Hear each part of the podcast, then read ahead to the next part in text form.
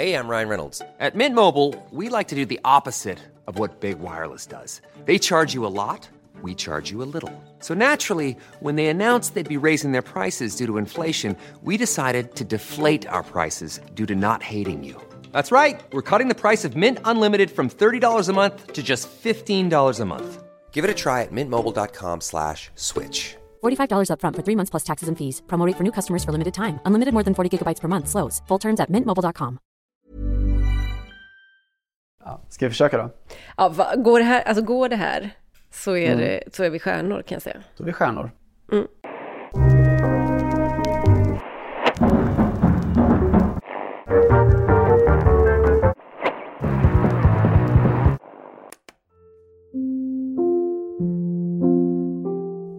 I had finally become what I wanted to be, motionless and still. The bliss of this moment was almost impossible to put into words. Well, how would you put it? Not being pulled to my feet this time. For once, not standing up and getting on with things. Just simply lying there, like run over quarry. Yes, lying there and perishing, because I could. Because no one is ever blamed for perishing. No yellow or red card would be incurred. No more goals that I could miss. I lay there in that blissful moment, temporarily out of play, still dreaming of ball possession, of leaving the defense, of a glorious long shot at goal. No feeble substitution applause, never again offside. Hej Johanna Frändén i Paris. Hej Simon Bank i eh, förskingringen. Ja, så är det. Bromma, I landsorten. landsorten. Eh, Du hade fått tag på Olof Mellbergs eh, poetiska memoarer hör jag ju. Mm, det är precis vad jag har. Mm. Eh, Jag gick över och lånade in den. Det, man hade lätt kunnat tro det, men han är ju inte från Nederländerna. Och han Japp, är stam. mig veterligen inte heller prisbelönt författare. Nej. Simon, Han är, Simon han är, inte, heller, han är inte heller icke-binär. Nej, han är väl extremt binär kanske, Olof Mellberg. Utan att veta något om hans inre liv så tycker jag vi kan, vi kan slå fast från det, från det yttre i alla fall. Att det är en, en 100% maskulin eh, individ. Sant. Om man med maskulin Alltså, menar, eh, så som det hette när vi växte upp, en kar. Just det, eftersom vi växte upp ungefär samtidigt. Eh, du har fått ledtråden att det är en författare, att det är något icke-binärt och Nederländerna. Eh, om det här vore På spåret så hade du dragit då? Nej, inte riktigt tror jag. För att jag, den enda jag kommer på som är icke-binär poet och holländska eller holländare var ju hen som skulle översätta den här Joe Biden-installationen. Amanda Gorman Ja. hon, hette väl. Ja, precis. Precis. Det, då hade du kunnat dra faktiskt. Eller jag vet inte om du hade fått rätt för den här utläggningen. Eh, men då kanske Carl Johan de Geer någon hade sagt att eh, ja just det, Marike Lukas Reinfeldt. Det är ju helt sjukt att jag nästan sätter en bank. Ja, du var ju snabbare på det här än på Örjans vall så att säga. Exakt. Eh, Betydligt. Ja, men det är ju, allt handlar ju om prioriteringar i livet. Så är det. Ja, okej. Hon, det var hennes egen, eller hens egen lyrik då. Jag... Det var hens egen lyrik, eh, författad och publicerad efter att Nederländerna hade åkt ur EM i somras eh, mot Tjeckien. I det som väl var en åttondelsfinal, väl, tror jag. Mm. Eh, hen är alltså fotbollsintresserad och var själv en talang enligt egen utsago. Eh, fram tills dess att hennes, förä- hennes föräldrar eh, tyckte att det där var ingen sport för flickor eh, att umgås Mm. så mycket med pojkar. Så hon vill inte fortsätta. Men hon, hen, förlåt, fan också vad svårt det är. Alltså det är, Eh. ju, det, är ju, det är ju inte säkert... Men jo, precis. Det beror ju helt på... Alltså det kan ju vara... Det här är skillnaden mellan förstås eh, eh, kvinn, alltså biologiska kvinnor som vill bli män. Men det här, är, här har vi ju att göra med en person som vill bli refererad till som hen, vill jag minnas. Ja, och vi är ändå tacksamma att eh, svenskarna har uppfunnit ett så pass bra ord som det ju är hen. Mm. Det, det hånade hen. Eh, Medan de i den anglosaxiska världen ju får använda their och them Ja, och they. They. Ja, vilket blir jätteproblematiskt och svårt, tycker jag. Ja, nej, den, jag tycker den är svår också. Ska jag berätta? Jag, i, I Frankrike har jag inte riktigt sett eh, det här slå igenom på stor front än. Men däremot så tittade jag för några år sedan på en svensk, fransk serie. Det kommer ju inte så många sådana så att man får ju titta på dem så att säga. Vad heter den? Polarsol eller Midnattssol eller någonting, givetvis. Eh, det var ett eh, drama om en fransk... Ja, det var en franska offer bland annat för en mördare i Lappland eller något sånt där. Och där fanns det någon polis som säger då att eh, gärningspersonen, det, allt vi vet om hen är att... Och det där var ju mhm. svårt att översätta då. Iel skrev de i, Aha. Ja, i fransk eh, textning. Eh, Il och L är ju han och hon på franska. Ja, just det. Och är det etablerat? Nej, jag tror inte det. Alltså, mm. Det hade jag hört tror jag om det hade varit etablerat. Det, det är nog... Och det här, jag, jag vill ju påstå att det här är extra klurigt i språk där man, som, där man delar upp så mycket maskulint och, och feminint. Alltså där, där hela vokabulären eller alla... Du har ett språkligt genus menar du eller? Ja, alltså det blir mycket svårare att, att tänka sig att man, man är så otroligt van vid att allting är det ena eller andra så att säga. Ehm, mm. I alla latinska språk. Men... Just det. Mm. Ja, det är en trygghet att ha att Zlatané hittade in i den stora franska ordboken före ett eh, icke-könat pronomen. Lyssnare får gärna höra av sig och säga att jag har fel, men eh, jag vill påstå att jag nog hade hört om det här hade funnits eh, faktiskt. Så är det säkert. Vill, vill du upprepa hens namn? För jag tyckte det var en fin, eh, fin bit. Marike Lukas Reinfeldt. Så var det. Mm. Eh, jag tycker om, eller jag är stolt över min, min nederländska diftong på slutet. Reinfeldt. Mm. Det är lite svalda l där. Ja, de blir ju alltid bra när man påpekar hur bra man är på dem. Ja, precis. Han blev ju känd för en bred publik med romanen som ju finns på svenska nu som heter Obehaget om kvällarna. Som vi kan väl eh, rekommendera som ett lite tidigt då, kulturtips. Mm. Läs den. Fantastiskt äcklig, fantastiskt mörk och fantastiskt bra. Tackar. Eh, faktiskt. Du, eh, utöver den språkliga bristen på, det, på Victor Hugos språk, mm. vad, hur har helgen varit? Eh, helgen har väl varit eh, ganska så bra. Alltså jag är ju inne i en sån där period när jag bara kollar på fotboll som jag täcker eller jobbar med, för jag hinner inget annat. Mm. Eh, det, känns, det känns aldrig bra, men jag vet att det alltid pågår fram till bokmässan ungefär varje höst och sen brukar saker och ting lugna ner sig. Men jag, fram till dess brukar jag vara lite för splittrad och ha lite för mycket annat att tänka på. Så på det stora hela bra. Det har ju varit en... Eh, ja, den enda match jag inte jobbade med som jag såg var ju för övrigt eh, Tottenham-Chelsea. Nej, jo, så var det va? Mm. Mm. Så det var ju uh...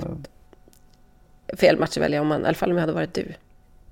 ja, ja, det var den sortens match som jag valde bort ganska snabbt också. Jag såg mm. den ju med den sortens lite överdrivet engagemang.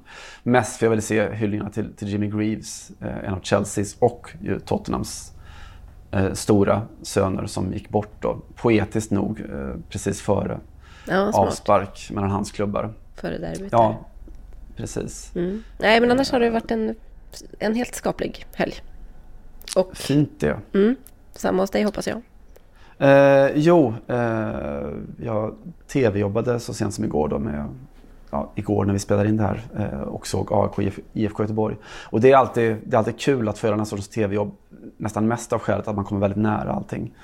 Eh, och får den där känslan av den fysiska dimensionen av matcher som man inte riktigt får när man sitter på 100 meters avstånd ja, på en pressläktare. Man känner hur gräset luktar och man hör de där snabba eh, liksom dobb-isättningarna på ett sätt som man inte hör annars heller. Ja, jag tycker att det är egentligen först där, och det här kan låta befängt, men som man förstår hur oerhört långt man är från att kunna spela. I det här fallet var det ju allsvenskt, vilket är en internationellt väldigt låg nivå. Ja. Men eh, den där känslan av att stå eh, här, eller ännu hellre då kanske stå fem meter från Cristiano Ronaldo och känna att oj, det här är fysik, det här är mm. tyngd och det är kraft och det är en fruktansvärd fart. Mm. Så det, det, är nyttigt att ha med sig av, av väldigt många skäl. Mm. Utöver att det är kul att arbeta med med andra kollegor och så. Precis. Ehm, så det är väl där jag haft mitt fokus de senaste dagarna. Jag hade nog min senaste pitchside på Sverige-Spanien i, i EM i somras. För jag gjorde ett inhopp mm. för norsk TV. Det var väl inte känslan av att helvete vad det går undan i den matchen i och för sig. Men... känslan här hade man kunnat gå in och göra ett Janne, markeringsjobb. Ja, vad väntar du på? Ut med Ekdal, in med Frändén. Ja.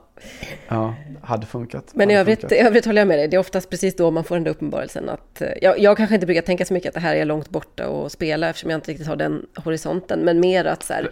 Eller den men... självbilden. precis, det var ju så. Det är min underliggande mening.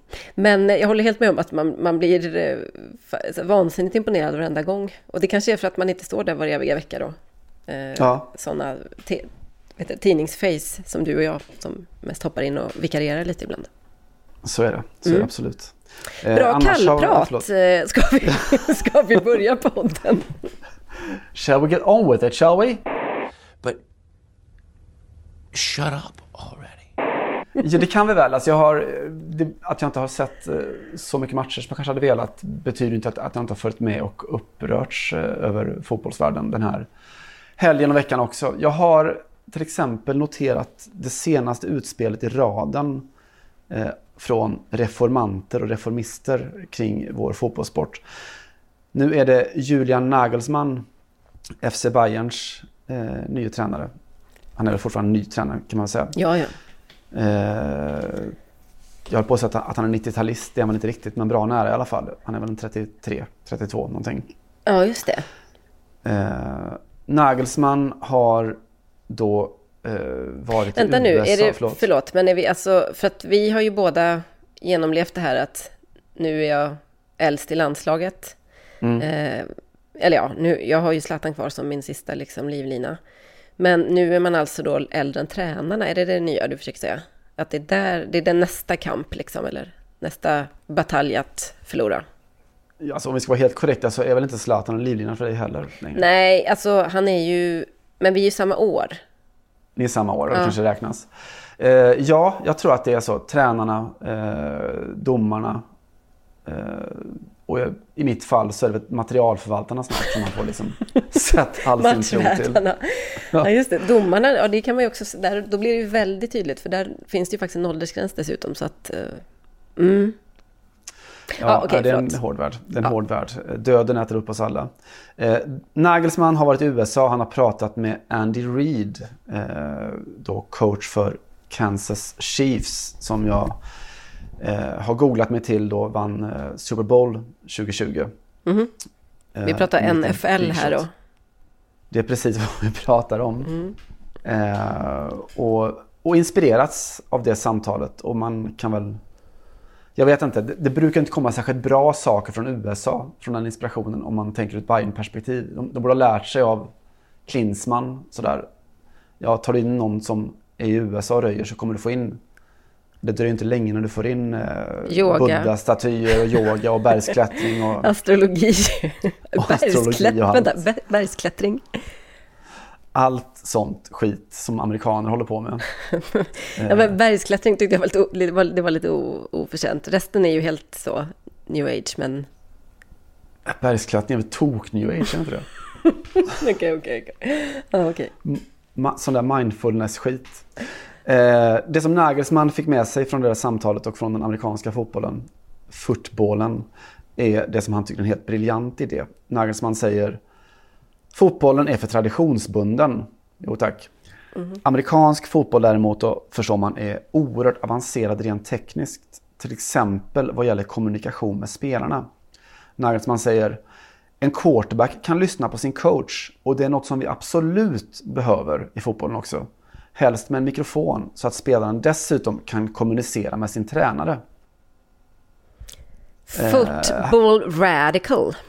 Ja, det får man väl säga. Han landar alltså idén, Nagelsmann, att vi borde, eller han vill kunna utrusta fotbollströjorna med då teknik som gör att tränaren och spelarna kan kommunicera under spelet då, även om det råkar vara så att publiken hörs väldigt mycket.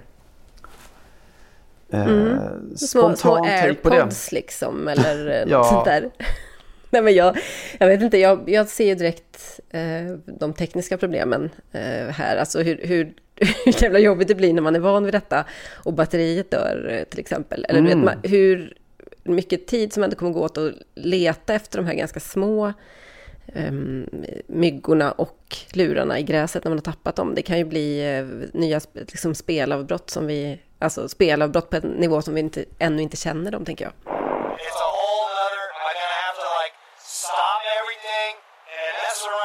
Bullshit and have problems with that shit. Fuck that. Fuck that shit. Fuck technology. Fuck all your technology shit. Det kommer låta ungefär som det låter förr varje gång vi, vi spelar in en podcast med andra ord. Någonting sånt. Ljudet funkar inte. Har du wifi? Jag vet inte.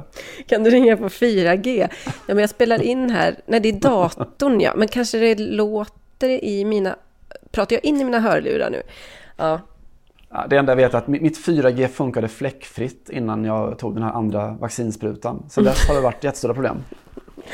Men fatta hur mycket de måste, hur jävla mycket de måste mosa in wifi på arenorna som bara då kan funka på spelarnas eh, myggor och mikrofoner för att inte det här, för att inte det ska bli liksom, du vet, den stora publikmassan ska ska kapa all internetuppkoppling. Så de springer Ja, där och bara så här, vad sa han nu Nagelsmann? Så bara, jag hör inte.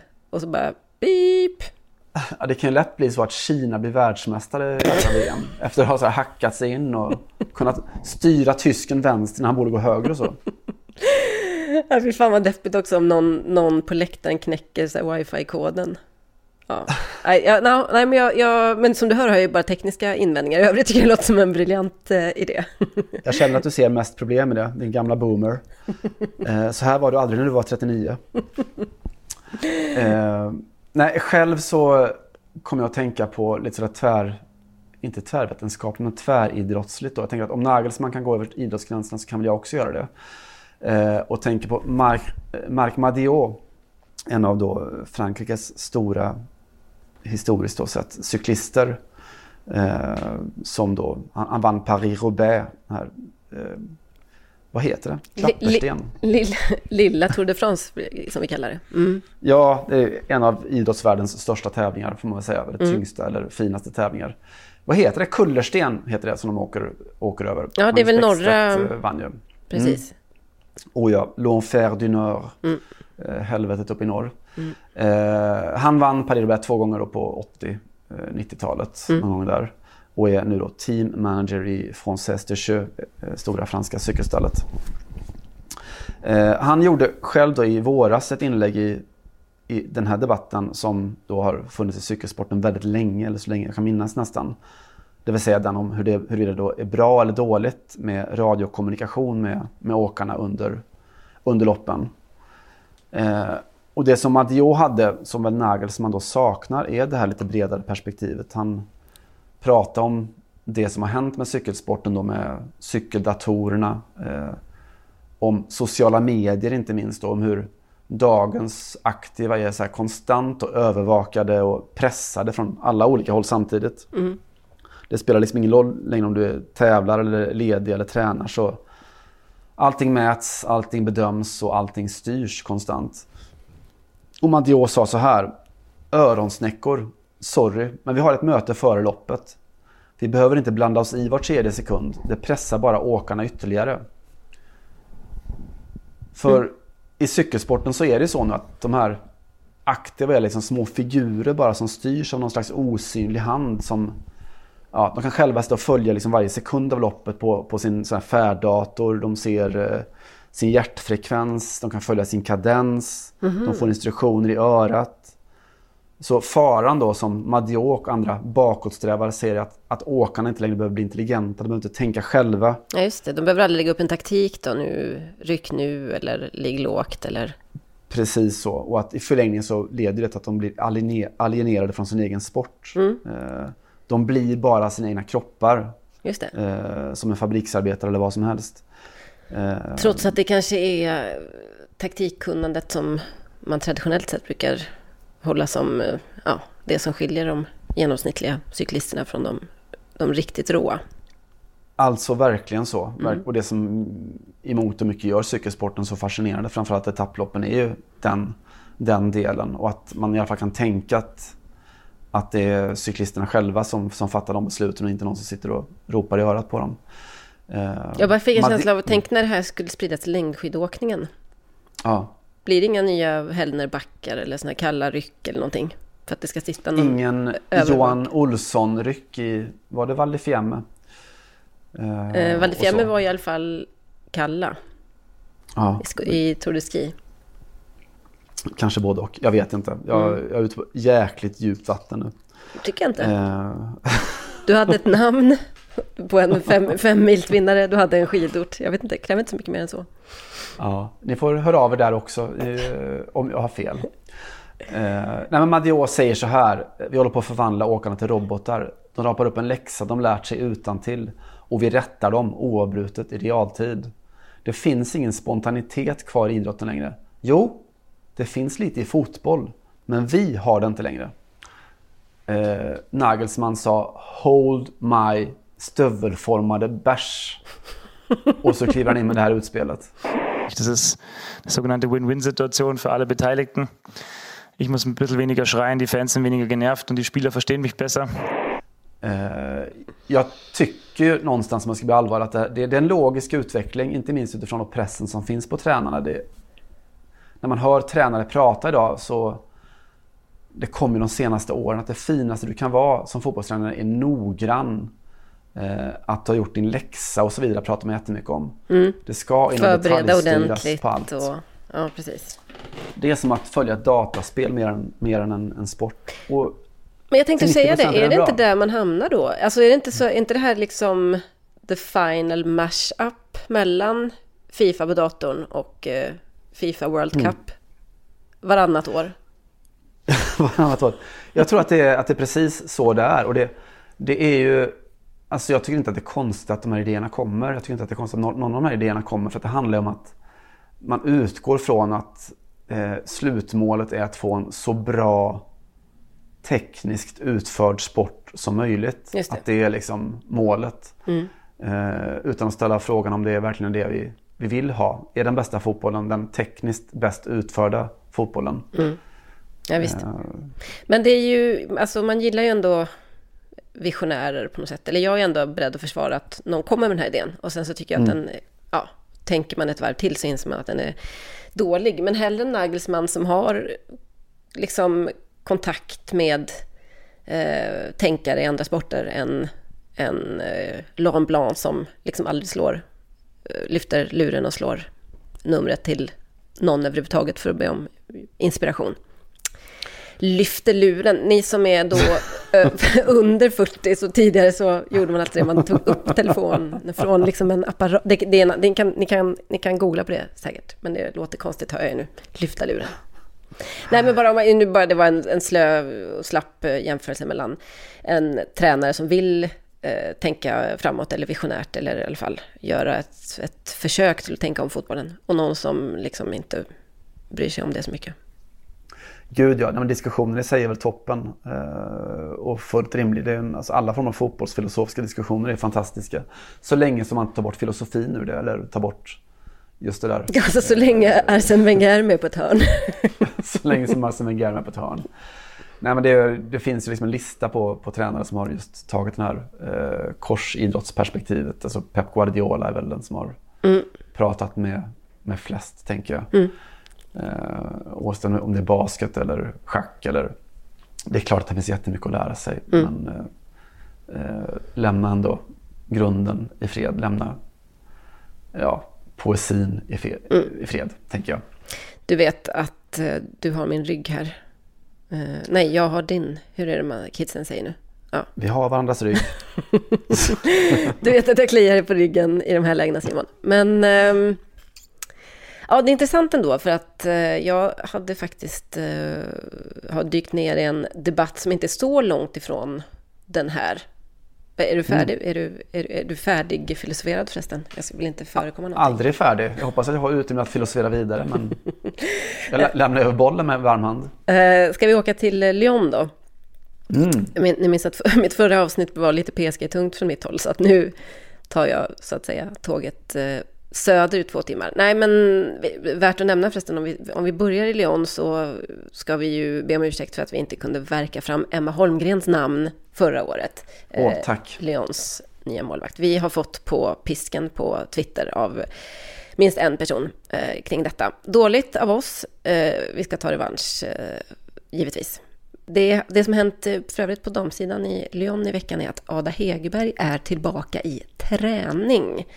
Mm. Eh, och nu har det hänt så satans mycket inom fotbollen och i världen den sista tiden så att man... Många har säkert inte ens koll på det, men vet du hur länge sedan hon spelade en match, Simon? Hon håller på att snudda på nästan två år, eller? Mm, precis, ett och ett halvt, alltså januari 2020. Pre-pandemi precis.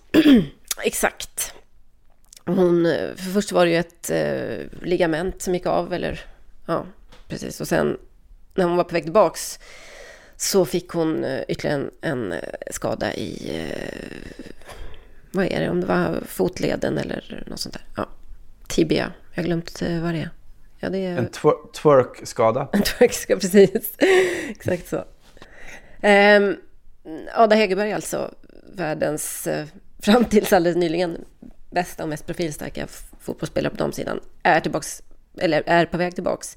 Och har alltså varit uh, ett och ett halvt år i rehab mer eller mindre. Herregud vad tungt. Och vi hoppas på, ett, på en, en bättre ett snabbare och mer hållbart tillfrisknande den här gången. För att extra surt när man tror att man ska kunna komma igång och så åker man på en ny skada. Ada. The world needs you och så vidare. La primadonna. Just precis så. Eh, Lyon, det var egentligen det här jag skulle säga om Lyon, att man mötte PSG på här sidan i helgen. Detta ägnade jag mig åt eh, bland annat i söndags. Och, eh, Då hann den lilla argentinaren som avgjorde va, för PSG? ja, precis. Exakt. Den, stjärnan där. Stjärnan där på en... Eh, eh som alla hoppades på. Alla mm. tänkte, ska det äntligen vara slut på måltolkan för Mauri Icardi? Och det var det. Och sen blev det. Mm. Mm. Men det var ju inte utan kontrovers eh, att eh, PSG slog Lyon med 2-1. Dels kan man ju titta på matchen där Lyon var eh, det bättre laget över, över hela matchen och framförallt var frejdiga och väldigt orädda. De hade ändå åkt till Paris med allt vad det innebär. Neymar fick ett straffmål med sig från matchen. Det var han själv som fick straffen och det var i en närkamp, eh, en liten brottningsmatch kan man väl säga att det var med eh, Lyon-försvararen med det fantastiska namnet Malo Gusto. Förstår inte det här kan vara, inte kan vara en, en, en större sak att han i princip heter dålig smak. Ah, fantastiskt. Eh, men vi skiter i det och fokuserar bara på vad vår vän Jean-Michel Aulas sa efter matchen. Eh, Aulas, alltså presidenten i, eller ordföranden i Lyon och ägaren, ni vet att han är en, en Ja, han är väl det som Göran Johansson var längre i Göteborg. Han är liksom Lyons starke man. Varken mer eller mindre än så. Det är liksom ofta här fotbollsdebatten börjar och slutar i, i Frankrike. Ehm, och Lass har, han har eh, givetvis ett, ett eh, starkt ehm, vad ska man säga, en, starka intressen i sin egen klubb. Men han är också bra, ganska bra på att lyfta generella frågor, framförallt när de inte står i vägen för hans egna Nej, framförallt när de står i vägen för PSG skulle jag säga. Om och framförallt dominans. när inte Lyon har förlorat precis. För han, han, är ju han är ju ganska ljuvlig det. Att han, är, han är sund, han är smart, han är jag tycker jättemycket om honom. Men när de har förlorat så tappar han ju all sans och balans och blir som vilken supporter som helst. Ja, det är mycket ja. festligt i hela. Nej, han är en fruktansvärt dålig förlorare. Och han har också det där tunnelseendet som gör att han tror att det, han tror att han är rätt person att gå på PSG för hur, hur de dominerar fotbollen. När han trots allt satt vid rodret i Lyon som vann, mm. vad det var, åtta raka titlar på början på 00-talet. Och eh, kanske ännu mer vad, vad, som har varit på damsidan Eh, med Lyons damlag. Alltså det har ju varit, eh, där har man ju faktiskt gjort, man har ju krossat konkurrenterna i, i många år. På precis det här sättet som han ofta ifrågasätter då, eller i alla fall påpekat att PSG inte borde ägna sig åt. Eh, efter matchen då så var Olas sur såklart. Pingade in franska ligan och franska fotbollförbundet och sa att nu är det dags för fotbollsdomarna eller domarskapet inom fotbollen att Eh, göra sin lilla revolution. Att vara helt transparenta och eh, den enda möjliga lösningen eh, är att göra precis som man gör inom rugbyn bland annat. Att, det vill säga att man jobbar med öppen mikrofon. Allt som sägs i domarteamet ska kunna förhöras av publiken. Ehm, precis på samma sätt som man ser hur de tittar på valbilder måste man kunna höra hur de diskuterar. Eh, och eh, ja, det måste kunna offentliggöras då helt enkelt. Eh, lite oklart om Olas menar att det ska vara live så att man hela tiden hör domaren. Det kan bli ganska... Och på vilket wifi i så fall? Alltså, om spelarna och tränarna har ett, kineserna ska in. Alltså, och sen domarkanalen också. Det kan ju vara så att kineserna bara får leva med att de inte får ett, helt, de får inte ett eget... De, utan jag tror vi får säga så här till kineserna, ni får lösa det på egen hand. China. eh, jag vet inte, det här är... Jag, jag måste ärligt säga att jag känner faktiskt inte till den här debatten. Kan bero på att jag håller på att förbereda mig för bokmässan, vi skyller på det. Men det, här, det är en debatt som eh, finns inom eh, idrottsvärlden och i England framförallt då FA har eh, diskuterat eh, frågan ganska nyligen och sagt att eh, ja, man är öppen för, för debatten i alla fall, för diskussionen. och då handlar det om att i efterhand då kunna offentliggöra domar, det interna domarsamtalet. Då pratar vi alltså huvuddomaren med sina assisterande och i det här fallet också var bussen, hur man har diskuterat med varandra. och detta fick mig ju såklart att kontakta min gamla SVT-kollega och vår vårt, vårt stora svenska domar... Um, alibi är fel att säga, men vår, vår enda riktigt stora domare helt enkelt. Fan vad, vilken lång jävla introduktion för att säga, jag ringde Jonas Eriksson. uh, och... Du lyfte luren gjorde du? Lyfte luren, det gjorde jag faktiskt inte. Jag messade honom när jag tänker efter. Skitsamma. Mm -hmm.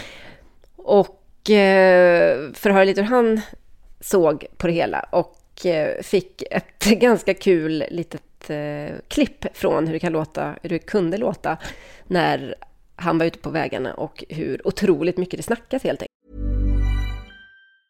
Hej, jag Ryan Reynolds. Recently, I asked Mint Mobiles legal team if big wireless companies are allowed to raise prices due to inflation. They said yes. And then when I asked if raising prices technically violates those onerous two-year contracts, they said, what the f*** are you talking about, you insane Hollywood ass?"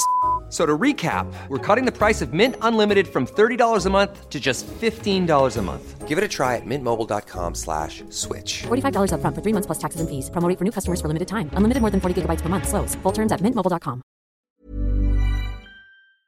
Eh, så här till exempel. Inför? Jag tänkte att de söker Jeros Leisa. Verkligen. Eller långa mitten av nu. Ingenting. Knä! Med ryggen. Nej, bra sparkat. Bra Micke. Det är bra. Detta är alltså då eh, Jonas Eriksson med hjälp av Marcus Strömbergsson och eh, Johannesson, Stefan Johannesson. Som eh, har ju då den här eh, extremt eh, tajta kontakten under matchen Spring dit, nu ut, ut med bollen. Det här är en match mellan Frankrike och Danmark för några år sedan, rätt många år sedan. Vi tror han kommer, målvakten kommer nog eh, försöka sätta den på Giroud, röd spelare, där tog den i knät, ingenting, släppte och så vidare. Eh, det här är ju en liten del som har offentliggjorts av eh, VFL, eller som, ja, de, de spelar in helt enkelt samtalen på planen mellan domarna. Och så har det inte varit alltid heller. Men Jonas sa till mig att de, senaste, de sista fem åren eller någonting om hans domarkarriär så var det så att, att Uefa tror jag var, har, har rätt att, att samla de här och sen så går man inte ut med det. Alltså man kan inte kräva ut de här på något sätt utan det används i utbildningssyfte och liknande. Uh, nu är diskussionen då om det ska vara så att man i efterhand ska kunna få lyssna liksom på mm. hur det lät och så. Uh, och, och det finns förutom um, Olas då, som bara var, mest var kanske en dålig förlorare, så finns det ju ganska många som, som till exempel Mark Bullingham då, som är Chief Executive på FA i England, som tror att det här kan eh, ge ett, ett värde till supporterna. Det är i alla fall absolut, eh, tycker han då, värt att, att diskutera och se vad, vad vi kan få ut av det här. eh, det kan, det kan liksom ge ett visst värde till supportrarna och det kommer att avmystifiera eh, mm. ännu en del av eh, beslutsfattandet hos domarna. Vi måste, givetvis måste vi fundera på eh, om det är en bra idé. Jag fastnar lite vid det här ordet, avmystifiera, för att det är ju lite det som jag känner är problemet med hela VAR och hela egentligen hur domarrollen har utvecklats eller allt på alla sätt som domaren har ifrågasatt de senaste åren. Just att man avmystifierar eller avauktoriserar egentligen en, en eh, roll som alltid har funnits här, alltid har varit kontroversiell och alltid blivit mm. ifrågasatt. Men man ser ju med VAR att det, det, är svårt att komma ifrån det. Liksom. Eh, problemen kvarstår. Eh, det som hände mellan PSG och Lyon var att det inte blev någon VAR-koll till exempel, eller VAR-koll, men det blev inte någon, eh, något avbrott och, och så vidare. Det blev ingen förändring i beslutet skulle jag säga. Snarare. Och bara för att det är så roligt och kanske också för att Zlatan gjorde mål så ska vi lyssna lite på hur det lät i mötet mellan Sverige och Grekland, EM 2008. Zlatan gjorde första målet, vem gjorde det andra för Sverige, Simon? Uh, Petter Hansson, det är ju det man minns från matchen. Det var det enda jag minns från den matchen, precis. Uh, den kroatiske domaren Ivan Bebek och hans uh, anhang, eller kollegor, lät så här när de diskuterade. It's a big storm in the city. Patrick, Patrick told me it's a big storm in the city, so maybe it will come here. I don't understand. What are you fucking talking? It's raining in the city, big rain, so maybe it will come here in a few moments because now it's. Uh... It's not my problem. Shut up. Okay, but just to be prepared because of your. No, concentrate, concentrate, yeah. Ivan. Please, please, don't talk for nothing. De, vad pratar domare om då, Simon, om de inte har något annat att säga? Ja, de pratar om vädret, som vilka människor som helst eh, såklart.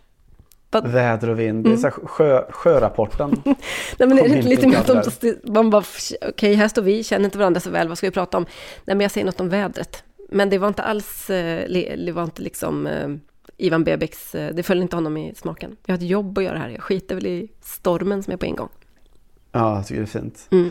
Nej, men du, du rör något som är väldigt, väldigt spännande just med att, att lyfta avmystifierandet som en, eh, som en positiv sak. Ja. Eh, och det går ju så oerhört snabbt det här. Eh, jag tänker, jag tror jag refererade till förut, att det finns en fransk filosof som heter Michel Serre som pratar om att det finns en missuppfattning i fotbollen att det är inte spelarna som gör mål utan det är domaren som gör mål.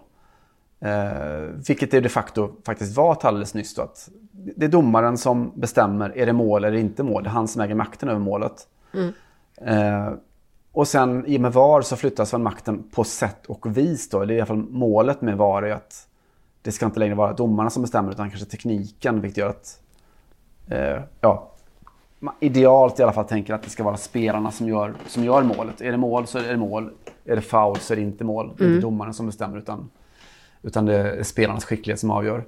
Eh, och sen så kommer då eh, Nagelsmann in och drar det ett steg till. Att det ska vara tränaren snarare som gör målet. Ja, just det.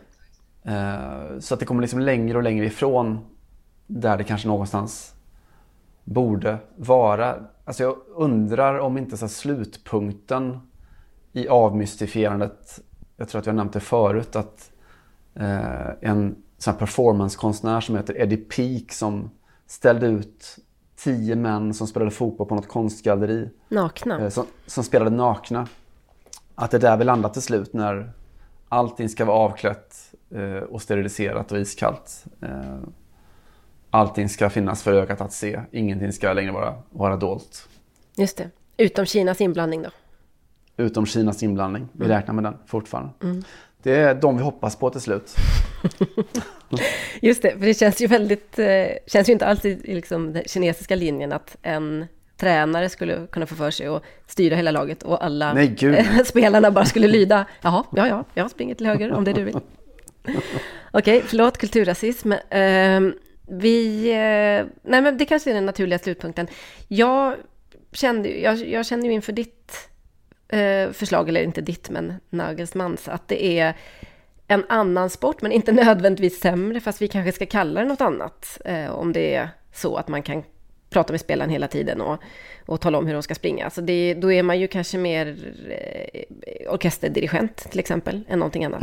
Um, och det, det är väl ett, eh, ett yrke också, men det är en annan sport kanske. Det är ju mer schack då än eh, organisk idrott kan man ju tänka sig. Men det är intressant. Ja, och, och egentligen så tänker jag att det är klart att man, man kan känna att det är väldigt mycket surr i fotbollen och kring fotbollen just nu. Och det är en jävla massa prat och pladder och inte så mycket läktarsånger det senaste ett och ett halvt året. Men att det ändå är liksom sociala medier och det tar aldrig slut och det är bara ett så... Ja, men som vi pratade om inledningsvis, det här att man är som spelare konstant på något sätt bevakad eller aktuell och så. Eh, och att man är ju fett trött på surret och bruset, liksom. även om man gillar det också och, och lever ganska mycket på det. Eh, och alternativet här är ju antingen, alltså jag ser egentligen bara två vägar. Det ena är ju att man låter domarnas eh, snack gå ut på någon frekvens då som du kan ställa in där om du står i publiken. Lyssna på allt, om du nu bara vill ha en jävla massa tugg och ljud och brus hela tiden. Eh, så att man gör ordentligt, för det är klart att gå ut i efterhand, eh, då kommer det ändå bli, då ska man korrigera sakerna sen då. Det där var fel eller vi tar tillbaks eller hur man nu gör. Man kanske kan dela ut ett kort i efterhand och sådär.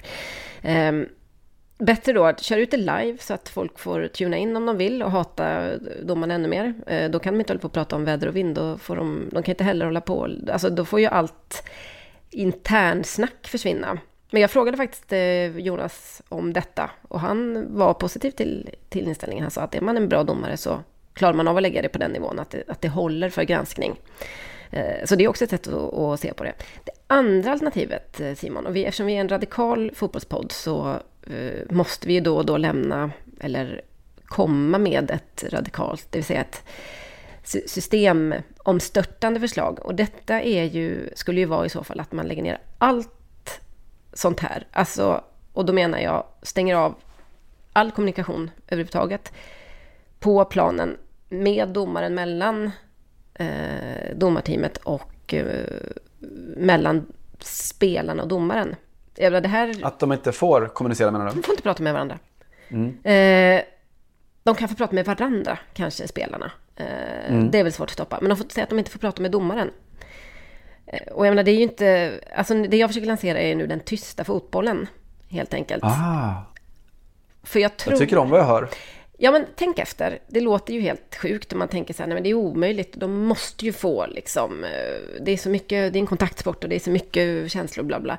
Jo, men det finns ju i tennis, håller du inte på att prata med domaren? Eller det är ju inte, det gör ju vissa spelare för all del, men det är inte så väl sett, so to speak. Det, ju, det blir det finns ju några legendariska eh, interaktioner såklart. Answer my question! The question, jerk! Men det finns en jävla massa sporter, inte vet jag, pingis då. Ehm, skidåkning, där man inte håller på och snackar med domare. Så det är inte så att det inte går, det är bara att vi är vana att man måste få det inom fotbollen. De måste springa fram och säga nej, nej, nej, nej, nej, eller jag rörde honom inte, eller och så vidare. Eh, den tysta fotbollen skulle ju vara någon sorts eh, gentlemannasport, tänker jag, där man eh, går fram till domaren och så säger domaren eh, du får gult kort nu. Och så bugar man lite grann och så springer man tillbaka till sin utgångsposition och så är det med den saken. Det skulle ju inte på det stora hela bli sämre av detta, fotbollen. Vi förlorar ju ganska mycket bara tid och på en massa käbbel som ändå förhoppningsvis går på jämnt ut. Ja, en jävla massa käbbel. Ehm, det är de här två möjligheterna jag ser. Och här har vi ju också chansen att... Här, annars får ju fotbollen knoppa av sig då. Då får vi få en fotbollssport som är eh, som en form av eh, tränarschack. Det var ju den som Nagelsmann eh, var inne på, som du beskrev. Vi kan också tänka oss fotbollen där man hör precis allt. Den totalt transparenta fotbollen. Det vill säga Gamerfotbollen. Eh, ja, lite så. Och då ska du inte bara kunna kanske eh, vad heter det, ratta in domarfrekvensen, utan då kanske du ska ha, eh, kunna lyssna på Nagel, Nagelsmans instruktioner till sina spelare och hur de tar upp det också. Fan, en tråkig grej med det här till slut med de här ljuvliga lapparna som eh, kommer ut på... Ja, just det. Sant. Ja. Ja, det har inte, vi har inte tänkt igenom förslaget helt färdigt än, men vi, vi lyfter frågan gör vi. Vi lyfter Jag, frågan. tänk, jag tycker om i alla fall att, eh, för så fungerar det ju i en, en sån debatt, att det kommer ett drag och ett motdrag.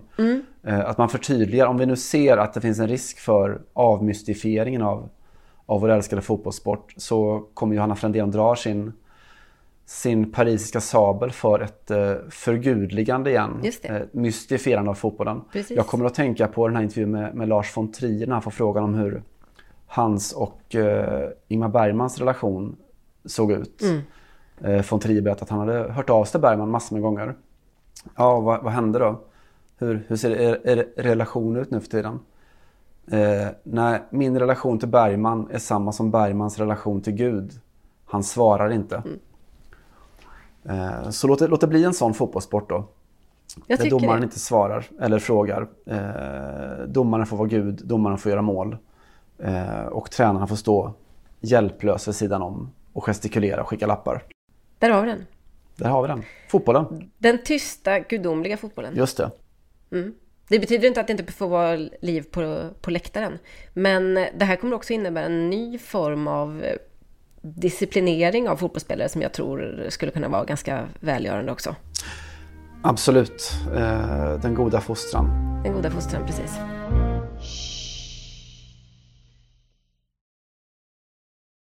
Så, eh, om vi har pratat om en fotboll som styrs i realtid så vill jag prata lite också om eh, fotboll och historia. Eh, jag var nere i samband med Sveriges VM-playoff mot Italien. Då är det alltså 2017 blir det väl va? Eh, på San Siro där. Då var jag på besök på Coverciano uppe i, i Florens. Alltså italienska förbundets högkvarter och hjärta.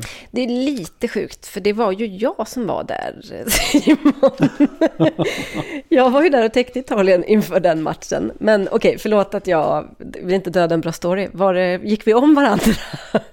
Jag var ju där långt före dig, det är det som är saken. Där gjorde reportage innan du ens hade landat i ja, Italien. för TV.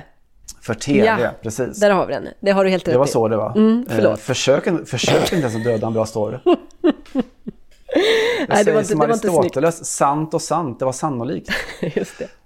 Eh, jag träffade där eh, Fino Fini, apropå Gusto Malo, Leonbacken. Det är också ett bra namn, eller hur? Fino Fini. Malo Gusto. Malo Gusto. Eh, Jävla talangfull back väl, Ja, visst. tror jag. 20 bara, eller Eh, något sånt där. Ja, Mm. precis. Eh, Fino Fini däremot var inte 20. Han eh, hade väl nästan fyllt 90 tror jag när jag var där. Eh, men träffade och tog emot mig och oss. Eh, och han är, eller var, en oerhört stor, eh, jag ska inte säga auktoritet, men en profil i alla fall i den italienska förbundsfotbollen. Han har alltså följt sex stycken VM som Italiens då doktor.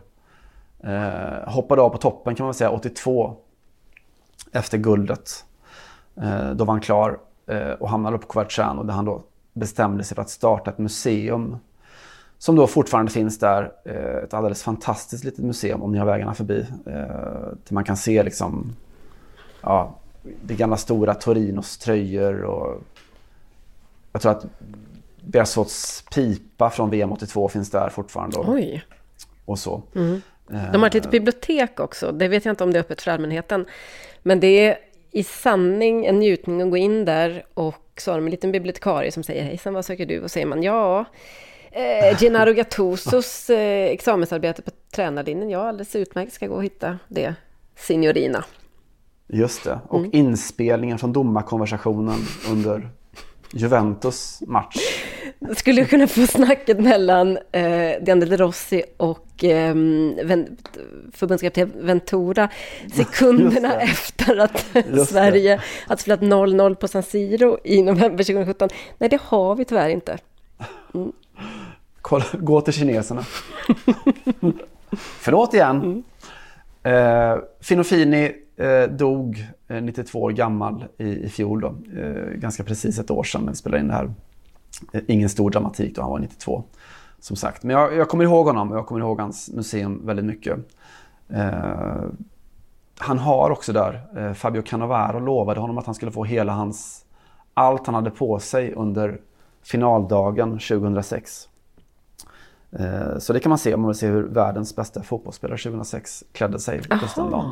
Vadå, alltså eh, in på underkläderna så att säga? Nej, det är inte så, så Dolce Gabbana det är inte, utan det, det var hans, hans du förstår precis vad jag var ute efter. Jag var inne efter avmystifieringen igen. Vad galne Gunnar? Nej, nu vart jag lite besviken här. Resåren är helt utslitna. Va? Just det. Eh, nej, så, så bra var det inte riktigt, men det, det är väldigt, väldigt bra. Ett väldigt fint museum. Eh, och jag tänkte på det för att det är ju ingen ny take, men att det är väldigt viktigt att komma ihåg varifrån man kommer. Och varifrån fotbollen kommer och vilka det är som har gått före oss. Eh, parallelltanke, jag funderar på om till exempel Lina Hurtig och hennes lagkompisar i Juventus då, som ju nu leder Serie A delat och som eh, ska spela Champions League och så. Om de vet vem Alessandra Witzel är. Och det gör de säkert inte, såklart. Så därför berättar jag det här istället då. Eh, Alessandra Witzel kom från Cuneo, eh, någon mil söder om Turin uppe i Piemonte. Eh, spelade tennis på hög nivå, jobbade som journalist och fotograf eh, uppe i Ligurien mestadels, även över Rivieran. Från Ventimiglia och eh, västerut i mina gamla trakter. Hon hade en examen i klassisk litteratur naturligtvis och hon älskade fotboll och var milanista. Hon använde då sin fritid, då när hon inte var journalist eller fotograf, till att eh, vara med och bygga upp Cuneo Calcio, eh, damlaget. En liten, liten förening då som gick hela vägen upp till Serie A eh, och som spelade i Serie A fram tills dess då att Juventus köpte deras plats 2017 eh, och tog över deras plats i Serie A. Och om jag pratar om Alessandra Witzel imperfekt så är det för att hon, hon dog då i, i våras eh, väldigt plötsligt. Eh, fick en blodpropp och gick bort då, mitt i sin aktiva ålder. Och det som har hänt nu då är att i helgen så döpte de om eh, kommunens egen fotbollsarena i Cuneo. Den heter numera Campo Alessandra Witzel. Jag tyckte att det var speciellt för att det är ingenting som händer särskilt ofta i Italien. Det händer jätteofta att de, att de döper arenor efter, efter profiler men inte att det, man gör det efter kvinnor. Visst sa vi någon gång att vi trodde att Veronica Bocchetti var den enda kvinnan i Europa som hade fått faktiskt sin lilla kommunala stadion uppkallad efter sig. Men nu finns det minst två då, som vi känner till. Ja, precis. Nilla Fischer har väl också som honom Nillavallen eller vad det är. Men det, är- det är inte vanligt. Och det är framförallt så är det inte vanligt i den fortfarande ganska manligt dikterade världen då i, i de här, ja, som i Spanien, som Ah. i Italien. Det är inte vanligt i Sverige heller. Nu ska vi inte slå oss för bröstet. Nej, det är inte vanligt i Sverige. Men att du överhuvudtaget döper, eller hyllar kvinnor på det sättet. Eh, Alltså man är ju bra på att hylla kvinnan å andra sidan i Italien. Men det är en annan diskussion. Svenska Apropå- kvinnor till exempel. förgudligandet och avmystifierandet och så vidare. Just, exakt så. Mm. Ja. Jag noterade det i alla fall och jag blev lite glad över det och eh, jag ska inte säga rörd men lite fick det mig att tänka och, och känna någonting. Så därför berättar jag det här och jag tänkte att vi kan väl innan vi avslutar eh, med lite mer spännande, spänstiga kulturtips eller så. Eh, spela en sång för Alessandra Witzel med framför då det som var hennes andra stora passion i livet efter damfotbollen och fotbollen. Eh, Renato Zero, eh, den stora italienska sångaren. Lite här då för Alessandra Witzel. Eh, en vecka som denna.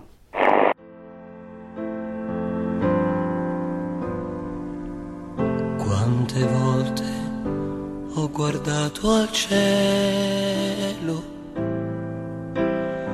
il mio destino è cieco e non lo sa.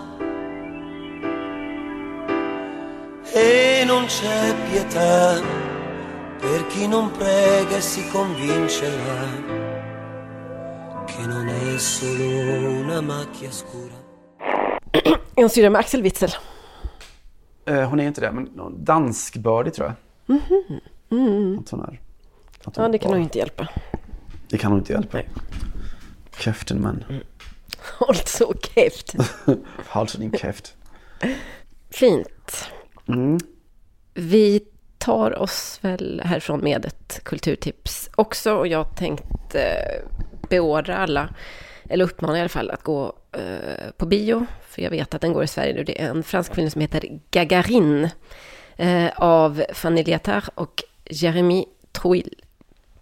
Och eh, Eh, den här filmen handlar om ett, eh, till hälften kan man säga, verkligt, eh, en verklig händelse, nämligen det stora miljonprogrammet, ett av de mest kända, för att inte säga det mest emblematiska i Parisregionen i alla fall, Gagarin, som ja, det byggdes på skarven mellan 50 och 60-talet, tror jag, 60-talet kanske, i kommunen Ivry-sur-Seine, Eh, ett stenkast ifrån där jag sitter nu och eh, strax, ja precis utanför Paris eh, stadsmurar kan man säga.